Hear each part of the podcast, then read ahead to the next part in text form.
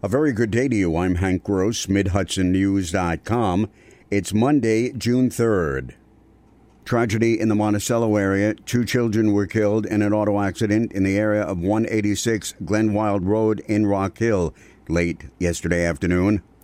It is with immense sadness that we join the Monticello community in mourning the unexpected death of a Monticello High School student and a former Robert J. Kaiser Middle School student, the result of an auto accident. Superintendent of Monticello Schools Tammy Mangus said a third student was injured. The accident occurred late Sunday afternoon. State Police BCI were on the scene investigating the incident. Multiple sources say the victims were walking along the road. Heritage from around the world was celebrated Sunday afternoon in Kingston at the seventh annual Multicultural Festival organized by Reher Center for Immigrant Culture and History and the Jewish Federation of the Hudson Valley. The event highlights Immigrant Heritage Month every June. Kingston City Clerk Elisa Tinti was on hand with her staff to launch the new municipal identification program, offering documents for undocumented Kingston residents. It has been an incredible turnout. We actually had uh, numerous people in line while I was setting up the table, so it was uh, nice to see that much enthusiasm. Kingston follows the city of Middletown, the first in the mid Hudson Valley to issue municipal IDs. New air cargo service has commenced at New York Stewart International Airport as Kalitta Air began daily weekday flights to Los Angeles. One of its steady customers at the Newburgh area airport is the U.S. Postal Service. The Ypsilanti, Michigan based company was launched in November 2000 by sole owner Conrad Kalitta. The cargo carrier is flying one daily flight to and from Stewart Mondays through Fridays aboard a Boeing 747 jet.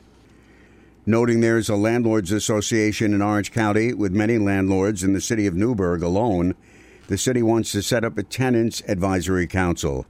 Mayor Torrance Harvey wants to target slumlords through the new tenants advisory group. They are poverty pimps, and we want the poverty pimps out of Newburgh, straight up. We got to get rid of the slumlords. We don't have a problem with people investing in this city and being landlords because landlords are good to their tenants, but slumlords are not.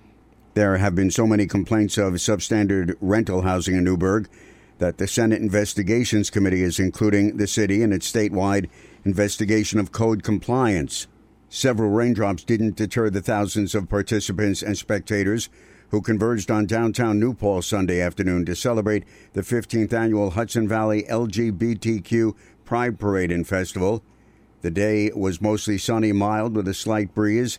The theme for the 2019 event was Looking Back, Marching Forward in commemoration of the 50th anniversary of the Stonewall riots in New York City on June 28, 1969 which marked the start of the modern LGBTQ rights movement. Denise Oliver Velez was the Grand Marshal for this parade. I've lived up here for about 20 years and I've seen a major change in the area here in Ulster County in terms of awareness and in terms of acceptance, and it's a good thing to see. Oliver Velez was chosen Grand Marshal along with Ray Liner, the co founder and co director of the Newburgh LGBTQ Plus Center, former director of the Empire State Poverty Reduction Initiative in the city of Newburgh, and former Community Voices Heard organizer in Orange County. Police in Newburgh are investigating the shooting of a man in the area of 122 Renwick Street early Sunday morning. Police received a shot spotter alert of the shooting around 4:25 a.m. The victim, who'd been shot in the abdomen, was taken to Montefiore St. Luke's Cornwall Hospital for treatment. The case is being investigated by the non fatal shooting team of Newburgh City Police. I'm Hank Gross, MidHudsonNews.com.